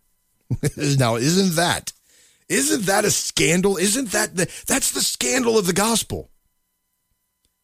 You are supposed to forgive people the same way that Jesus Christ forgave you, you wretched, vile sinner. And I'm, I'm pointing at a mirror when I say that. I'm supposed to love people and be tenderhearted towards people and forgiving other people and be kind to them the same way that Jesus Christ was kind and tenderhearted and forgave me. And this is the extent to which God forgave you. God commendeth his love for towards us in that while we were yet sinners, he died for us. God commendeth his love towards us in that while we were yet sinners, Christ died for us while you were sinning against God, while you were having an affair, while you were using Let's Go Brandon, F Joe Biden, while you were using hatred to bring about your desired political ends, while you had corrupt communication proceeding out of your mouth, while you had bitterness and wrath and anger and clamor and evil speaking, while you were taking the Ten Commandments, snapping each one of them in half and throwing them in the garbage, while you were trampling underfoot the blood of Jesus Christ, which was shed to forgive you for sins, while you were yet sinners, Christ died for you. That is the love. That is the love that Jesus Christ has for us. Not only is that the love that Jesus Christ has for us, but that is the same love that we are supposed to have for other people. Do you see that? So we can get angry, we can get passionate. I mean, the last hour, I'm very passionate about the the inability of folks to see their blatant hypocrisy. Uh, I, I'm, I'm very passionate about the, the fact that we are seeing reverse racism happen before us. We're seeing the origins of the reverse KKK happen right now in that all the ills of society are being placed upon a person because of their skin color. I see that and it makes me angry because that is a, that is a mischaracterization of the true problem. And it is a refusal to submit, to bow the knee to Jesus Christ. We can be passionate but did you hear, go back and listen to that show. Did you hear me say one thing about her looks, the way that she spoke, what clothes she was wearing, where she came from? I didn't attack her character. I didn't attack her person. I attacked her ideas. That's where we need to send the attack. It's great to have salacious things to get listeners or to sell products or to get people to pay attention to you. I, I, I understand that desire. I, I have that desire. What ways? can I get people to listen to my show? What ways can I get people to hear? But I can't ever go to a point of letting corrupt communication proceed from my mouth so that I can gain listeners because I don't want to gain the whole world yet lose my own soul. So, folks, think about that this week. I've spent a lot of time on this, more time than I had anticipated on this. Uh, but the, these these passages of scripture, when you break down a passage of scripture like that, and you take four verses you, you can squeeze so much out of there. So much beauty of the gospel comes out of these passages because it all points back to Jesus Christ. How are you? What, where would you be if Jesus didn't save you?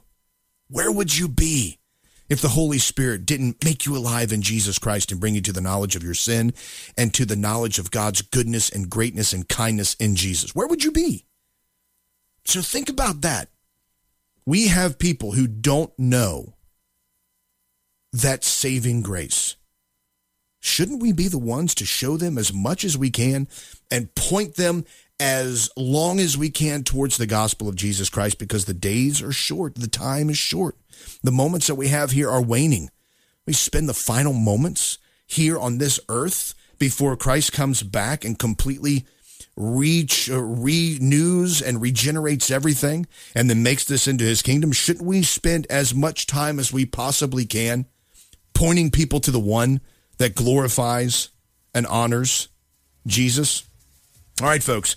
We're going to take a quick break here. When we get back, we're going to get into some other situations, some other occurrences, and other Christian news, as well as some interesting things happening on January 6th. We'll talk about that soon, right here on the breakdown. Mojo50 is the website to go to. BreakDRadio.com also is the website to go to. So go there, and I will see you on the other side of this break.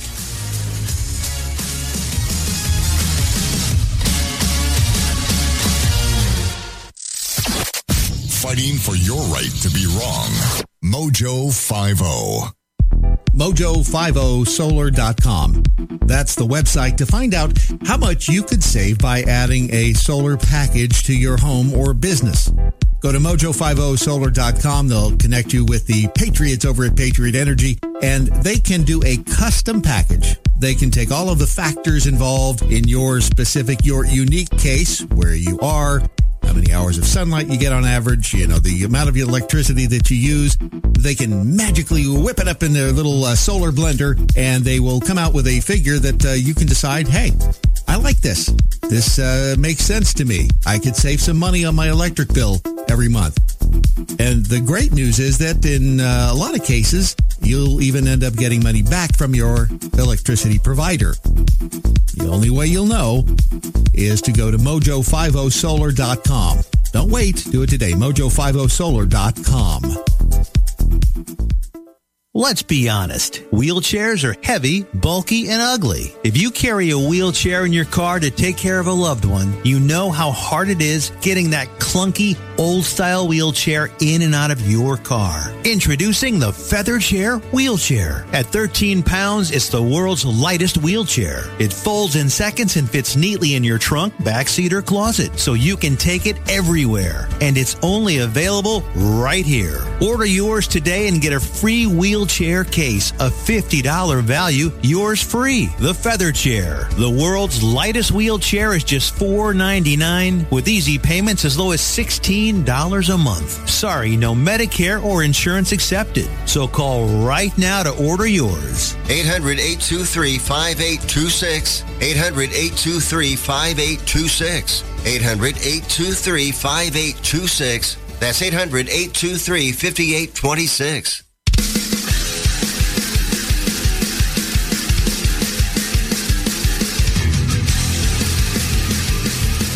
Welcome back to the breakdown, folks. You know, there's there's nothing like watching the world try to do everything they absolutely can to not use something because Donald Trump liked it. NPR is coming out with a story. It was released on October 28th. Uh, A cheap antidepressant is showing promise treating COVID 19 in high risk adults. They there was a smear campaign. I'm not sure if anybody saw this. There was a smear campaign against Joe Rogan after Dr. Sanjay Gupta appeared on his show, and it was through this uh, this uh, CNN that you had a complete and it was other news networks as well that attacked Joe Rogan because he used ivermectin for the treatment and it was prescribed by his doctor. He used it as followed. He also I'm not sure if he was I think he is vaccinated. I'm not sure, but regardless. He used ivermectin that was prescribed by a doctor who also prescribed that to over 200 people. Um, I think it was members of Congress. I can't remember. But regardless, they, they there was a smear campaign launched against them against a Nobel Prize winning medicine, whom do, which uh, which doctors have said is the safest, most effective medication that uh, one of the safest and most effective effective medications that they've used. Ivermectin. I'm not a doctor. I don't play one on TV. So the use of that is is uh, compared to other medications. Okay, I, I I can listen to doctors. I can take in all the information. I'm going to make a wise decision based on the information I have and based on prayer. I, I'm that's what I'm going to do.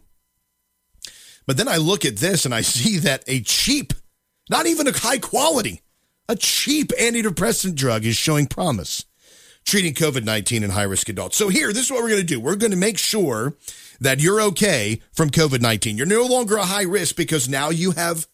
You've received COVID. You've received a medication to help you out with COVID nineteen when you're a high risk. So, so you might not die from the uh, uh, from the effects of COVID nineteen and the filling of your lungs with uh, with the uh, the cytokine uh, storm, which you know fills your lungs with the mucus. You might not die from the pneumonia. You might not die from the low oxygen levels, but when you make it through, you're going to have suicidal thoughts.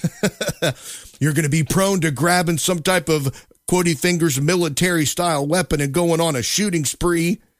But you know, it's okay because you made it through COVID 19. We can deal with a couple of suicidal psychotics. I mean, why not? It's better than having a bunch of dead old people, right? the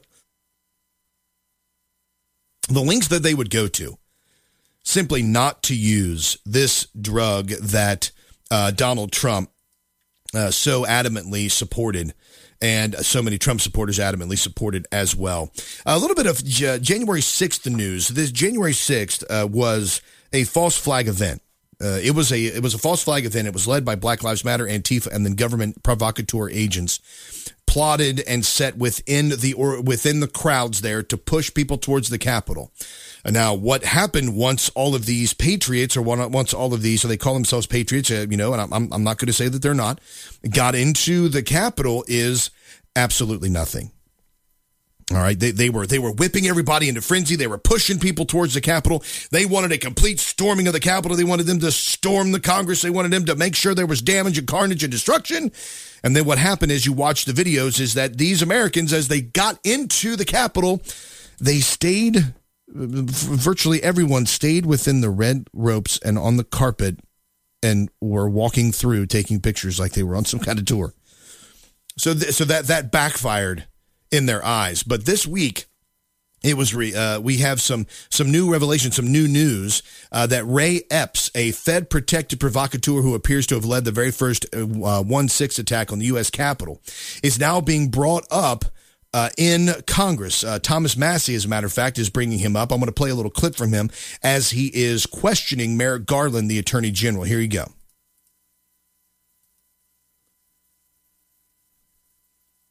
Should be. There's a concern that there were uh, agents of the government or assets of the government present on January 5th and January 6th uh, during the protests. And um, I've got some pictures that I want to show you if the uh, my staff could bring those to you. Um,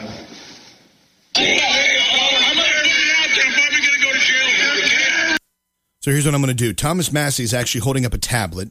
Uh, and on this tablet is the the clips that I'm about to show you right now. If you're watching the the the stream here, uh, or if you're listening to the program, uh, this the, the what I'm about to play is the video clips of this guy Ray Epps that Thomas Massie was displaying uh, during his question on a tablet. So here you go. Tomorrow, we need to go into the Capitol. Into the Capitol. What? Tomorrow.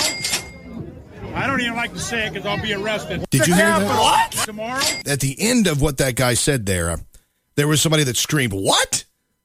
Like what? What? What are you talking about?" And here's here's a continued clip. I don't even like to say it because I'll be arrested. Well, let's not say it. We need, we Let's need to safe. go. I'll say it. All right. We need to go in Shut the fuck up, Boomer. to the Capitol. Okay. Speaking, we are going to the Capitol, where our problems are. It's that direction. So just to let you know, this guy is wearing a, a, a red Donald Trump hat, emblazoned Donald Trump hat. He's looking at people while they're filming him. He was a former Marine as well, and he's wearing the fatigues that you would normally see Navy SEALs wearing with the the full tan, uh, the the torso section, and then the the digi camo on the arms, like the digital camo. And he's looking right at the camera, and he's telling people he's trying to get them to go into the Capitol. That's what he keeps saying here. And I apologize, I didn't hear the expletive on that on that last video there until we were watching this, so I I, I apologize. Spread the word. All right, no, Okay, but one more thing. Yeah, so can we go up there? No? When we go in, Are we going to get arrested if we go up this there? Yeah, you don't need to get Did you shot. arrest us all? Now, in this video right here, this is right before they break into, uh, right before the fences were pushed down, and this Epps guy walks up to somebody wearing a red MAGA hat, and he whispers something in his ear, puts his hand on his shoulder, and he whispers something in his ear, and then he watches as they push this, and he's behind them. He's not necessarily touching anything or pushing anything, but he's behind them, and he's just continually whispering in their ears like some kind of serpent, telling them what to do and where to go. This is what Thomas Massie is playing on his question here as he questions Merrick Garland. So uh, we'll try to get just a little bit beyond that. Um, uh, some chants that were there as well, saying we go to the Capitol. Here's Tom, the rest of Thomas Massie's question. than January, and they're captioned. Uh, they were from January 5th and January 6th. As far as we can determine, the individual who was saying he'll probably go to jail, he'll probably be arrested, but he wants every, but they need to go into the Capitol the next day, is then the next day directing people to the Capitol. And as far as we can find, this individual has not been charged with anything. You said this is one of the most sweeping investigations in history. Uh, have you seen that video or those frames from that video? So, as I um, uh, said at the outset, uh, one of the norms of the Justice Department is to not comment on impending investigations, and particularly not to comment about uh, particular scenes or particular individuals. This okay, without, I, I was hoping today to give you an opportunity to put to rest the concerns that people have that there were federal agents or assets of the federal government present on January 5th and January 6th. Can you tell us, without talking about particular incidents or particular videos, how many agents or assets of the federal government were present on January 6th, whether they agitated to go into the Capitol, and if any of them did? So I'm not going to violate this norm of, uh, of, of uh, the rule of law. I'm not going to comment on an investigation that's ongoing. Oh my gosh, what a cheap, cheap, cheap statement that Merrick Garland said there. Merrick Garland is a snake uh, of the the the highest uh, accord here. He is hiding and covering up for the government, and that this is a very, very. Th- this is one of those situations where where folks that were paying attention on 9-11 I, I was about five years after 9-11 happened i started paying attention and reading news stories and a lot of the things began uh, opening my eyes began to be open to a lot of what was going on this is the kind of stuff that people overlook there are agent provocateurs. There are folks within the federal government, and these people within the federal government are actually going out to these to these rallies, and they are they are really inciting people to commit violence. And even though, even though the people who listen, even though people who do these are still just as um, well, just as responsible for their own actions, we still see that there is an issue, a problem ladies and gentlemen, with the fact that the the agent provocateurs are causing false flag events. So Thomas Massie has a, a, great amount of courage to bring this up here because what he's asking for is is whether or not this man Ray Epps in this sweeping investigation has been arrested. All right, okay, well you can't comment on that, so let me ask you this question: Is were there agent provocateurs there that day eh, to incite people to enter the Capitol, and did they themselves enter into the Capitol? And Garland would not answer the question. Uh, Revolver reports here there's a good reason why A.G. Garland ran from Massie's question faster than he can find words and why he couldn't even keep eye contact as he was dodging his ga- Massie, Massie's gauge. After months of research, Revolver's investigative reporting team can now reveal that Ray Epps appears to be among the primary orchestrators of the very first breach of the Capitol's police barricades on 12 uh, at 12:50 p.m. on January 6. Epps appears to have led the breach team that committed the very first illegal acts on that fateful day. What's more, Epps and his breach team team did all their dirty work within 10 minutes still remaining in President Trump's National Mall speech, and with the vast majority of Trump's supporters still 30 minutes away from the Capitol. Secondly, Revolver also determined and will prove below that the FBI stealthily removed Ray Epps from its Capitol Violence Most Wanted list on July 1. Just one day after Revolver exposed the inexplicable and puzzlesome FBI protection of known Epps associate and Oath Keepers leader Stewart Rhodes. July 1, Oh, that's uh, disheartening, isn't it? You didn't expect to hear that. July 1 was also just one day after that separate New York Times report amplified a glaring falsifiable lie about Epps' role in the events of January 6. Lastly, Ray Epps appears to have worked alongside several individuals, many of them suspiciously unindicted, to carry out a breach of the police barricades that, in, uh, that induced a subsequent flood of unsuspecting MAGA protesters to unwittingly trespass on Capitol restricted grounds and place themselves in legal jeopardy. So as we look through, Ray Epps is uh, appears to be a Marine. He appears to be an outdoorsman. He also appears to be a person that is a, an avid hunter.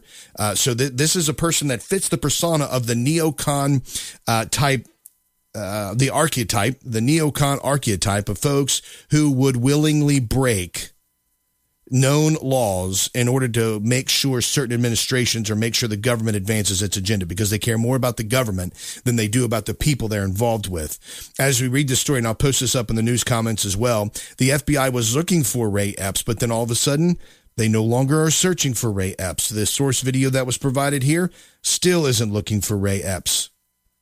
They are no longer in uh, uh, looking for him. Why? Because they had to they had to post this and they had to show that this is what that this is who they're looking for. This is what they're going to do. These are all the people that we're trying to find, and then it just kind of falls by the wayside. And then the other people that were kind of uh, um, uh, subsequently involved in this those would be the ones that would take the fall. Those would be the ones who would take the blame. The same way that on 9 11, the terrorists took the fall and took the blame. And while that gave carte blanche to our federal government, to our military, to be authorized to go into countries that had nothing to do with 9 11 and with 9 11 attacks. Why were we in Iraq? All weapons of mass destruction. Those weapons of mass destruction didn't impact us on 9 11. W wanted to finish what his daddy started. But here, folks, this is un- incontrovertible evidence that more is going on behind the backgrounds, more is going on behind the scenes than what is being shown to us. And we're being told that it was these Americans, these MAGA lovers, these uh, Trump supporters that went into the Capitol and breached it when in all actuality they were being led by a government placed provocateur trying to get them into trouble, trying to cause a, a false flag event to make it seem like they were the like, they're the dangerous people. Now, what does that do though?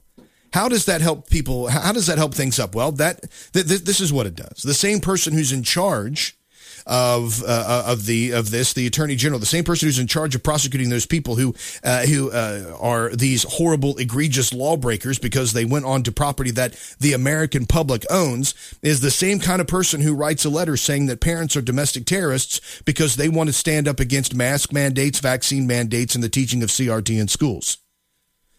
You, and he defends it as well. The the letter is saying there was a letter that was written that parents are domestic terrorists by the NSBA. And Merrick Garland, even though the NSBA released another letter saying, well, we're really sorry we called you terrorists, you bunch of terrorists, Merrick Garland still stands behind the merits of that letter by saying that it is completely appropriate, that they're just trying to protect school workers. U.S. Attorney General Merrick Garland headed back to Capitol Hill on Wednesday to face angered lawmakers who questioned him about the politicization of the Department of Justice. Garland refused to recant a memo in which he called CRT and LGBT concerned parents as domestic terrorists. That very same memo had him call upon the FBI to investigate parents who opposed critical race theory and transgender policies in public classrooms. He said, I, I don't believe it's reasonable to read this memorandum as chilling anyone's rights, Garland said in a response to GOP lawmakers on Wednesday. It's about threats of violence, and it's expressly recognized uh, recognizes the constitutional right to make arguments about your children's education. This was Garland's, response when Republican Senator John Cornyn asked him if he ever considered the chilling effect that the Attorney General's threat a federal po- prosecution would have on parents' uh, exercise of their constitutional rights to be involved in their child's education. Garland's controversial memo came at the heels of National School Board Association's letter to President Biden lamenting about their safety in the face of angered parents who oppose critical race theory and transgender policies. The letter sought the federal government's protection against what they believed were domestic terrorists. Parents who cared about their children's education and indoctrination, the NSBA has since apologized for overreacting. Garland, however, does not appear to be interested in apologizing for his memo.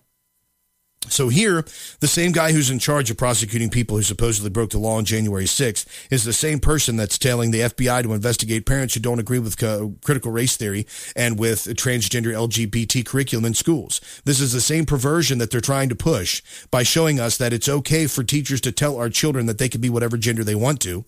It's okay for protections to be about a, a boy who wears a dress so he can go into a girl's bathroom and rape a girl, which is, by the way, the case that launched this entire thing. This gentleman, uh, a, a, father, was uh, enraged because his daughter was raped by a boy wearing a dress. The LGBT, LGBT transgender movement wasn't even a consideration in this. It wasn't even brought up. The fact his daughter was raped in a bathroom. That was the problem. That's what he was trying to fix. But instead, they went after him, calling him a domestic terrorist. This is what AG Garland is telling us. This is what this is why the, the false flag January 6th false flag. This is how it seeps into other portions of society. This is how it brings itself into other places and other facets of society because they can push this anywhere they want simply by claiming a fear that Trump supporters are somehow dangerous and domestic terrorists. That's what we're being faced with right now, folks. All right, now, okay, let, us get to some other things here before the end of the show today. Uh, just, uh, just by way of mention, it was really interesting that uh, Franklin Graham recently came out and said that uh, that Democrats were all about taking your money and giving it back to people who don't work. Franklin Graham has been a lot more controversial when it comes to politics than his father, Billy Graham, who really took no stances or political uh, positions on anything during his time. He met with all kinds of presidents, both Democrat, Republic, liberal, conservative.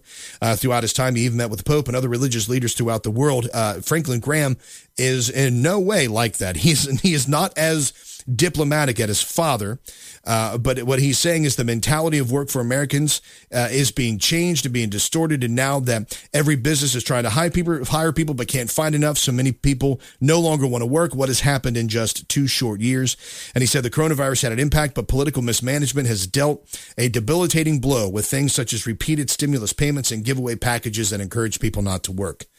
He then went on to say that Democrats seem to know how to tax your money and give it to people as an incentive not to work. Now, a lot of folks got angry at this because, although that's not what's happening, they're not getting angry over this. That, that's not what's occurring. But then, interestingly enough, we had this week uh, a story that uh, that broke that the White House is now in talks to pay millions to families separated at border at the border. That's right. $450,000 per person is to go to immigrant families separated at the border. The Biden administration is discussing paying out hundreds of millions of dollars to illegal immigrant families who were separated at the U.S. Mexico border under the Trump administration's zero tolerance policy in 2018. According to the Journal, Wall Street Journal, the Departments of Justice, Homeland Security, and Health and Human Services are considering the payments in order to settle lawsuits filed by the American Civil Liberties Union and others on behalf of families who crossed into the U.S. from Mexico illegally to seek asylum. The paper reports that the average demand in each lawsuit adds up to approximately $3.4 million per family, while the settlement offer being mooted by the Biden administration amounts to around $450,000 per person, close to $1 million per family. Can you believe this? Can you believe this? Much can be said about our immigration. Much can be said about how we're supposed to deal with this and confront this in a biblical way, and how we're supposed to treat immigrants as they come across here to uh, in, into our country. Whether or not we should deem them illegal automatically, whether or not the the government has any say so and who comes across the border, or whether or not the government is just simply supposed to deal with naturalization, which is what the Constitution says, or whether or not they have the authority to pay these hundreds of millions of dollars to folks. $450,000 per person. That's almost a million dollars per family because they were separated from their family here. What about Operation CPS? What about Zephaniah? We had we had Operation CPS on the show on a Freaky Friday uh, a couple of months back. Are those families going to receive $450,000 because CPS took them away from their parents? Are, are, are, the kids in the United States of America going to receive that type of, of reprieve? Are they going to receive some type of, uh, of settlement or some type of help? No, because the Democrats want to bring these people into the country and they only want to use them as pawns in the political spectrum. That is all. They want nothing. They want nothing to do with actual kindness towards these people. This isn't empathy. This is fake, false, faux empathy. This is not legit and it is not real. All right, folks, there are 70% of born again Christians do not believe that Jesus Christ is the only way to heaven. Isn't that amazing?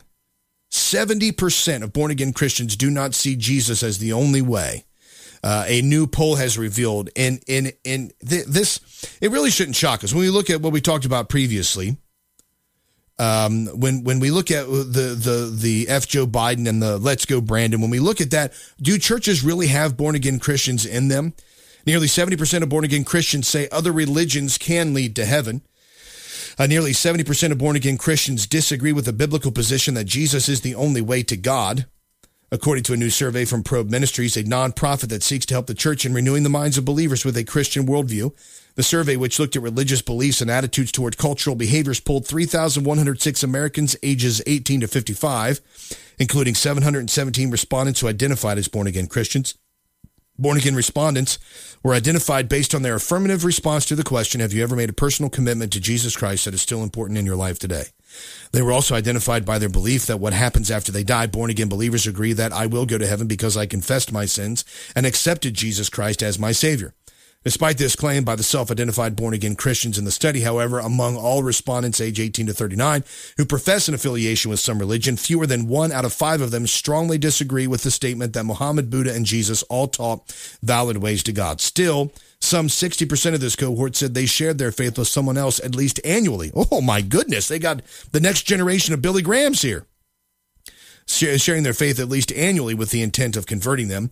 If you think that there are multiple ways to heaven, why would you want to go out of your way to convert someone to your religion? Of course, you could be sharing with an unaffiliated person who needs to choose a valid religion, noted Steve Cable, Senior Vice President of Probe Ministries, in his analysis of the data.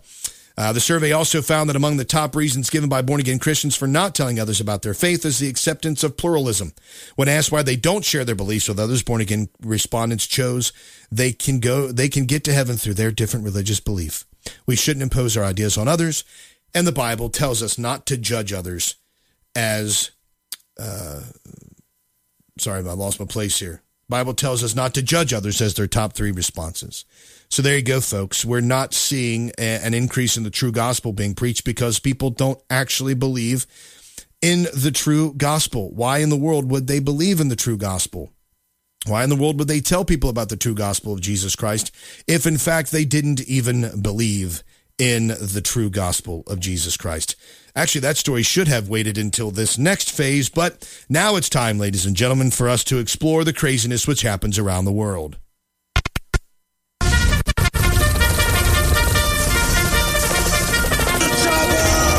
Whiskey Tango Foxtrot. Whiskey Tango Foxtrot. That's right, ladies and gentlemen. This is a segment of the program where we scour the internet finding the things that make us say, What the Foxtrot? Uh, here, very interestingly, we'll start with a little bit of media news. Uh, Dave Grohl discusses the Nevermind Baby lawsuit. If you've ever heard of this album by uh, Nirvana, it's one of the biggest albums that came out in the 1990s. Uh, Nirvana's album was the well, it was the uh, the pinnacle of grunge rock, and the little baby on the front, who unfortunately had himself exposed while he was uh, doing this, uh, decided that 30 years later he would sue uh, never mind, or sue uh, the members of Nirvana, which include now Dave Grohl, well, uh, and Chris Novoselic, which really aren't part of Nirvana anymore. Dave Grohl is now playing for Foo Fighters. Interestingly enough, this young man had nothing to do with this store, with this, uh, uh, with this uh, lawsuit for the early, the longest time. He received, he did like a 20th anniversary, a 25th anniversary photo shoot where he redid the picture. Only he was wearing shorts at the time, but he's suing them right now. the the members saying that he was exposed to child pornography pornography and wants uh, to be paid for his troubles. Uh, but Dave Grohl simply says, hey, and this kid does right across the middle of his chest, have Nevermind, the album name tattooed. And Dave Grohl says, hey, this kid has a tattoo of Nevermind. I don't. That shows you the level of this young man uh, and what he uh, what he will go to to try to get some money and the culture as well. Uh, another story here. Uh, this th- this is a really crazy one also that makes you just go, Twix, why are you doing this? This is a story about a Twix commercial where uh, a, a witch, uh, where a new nanny shows up to pick up a little boy. A little boy is dressed in a princess outfit, and uh, he decides that he wants to go to the park. Well, this witch, while they're at the park, the boy starts being uh, starts getting made fun of.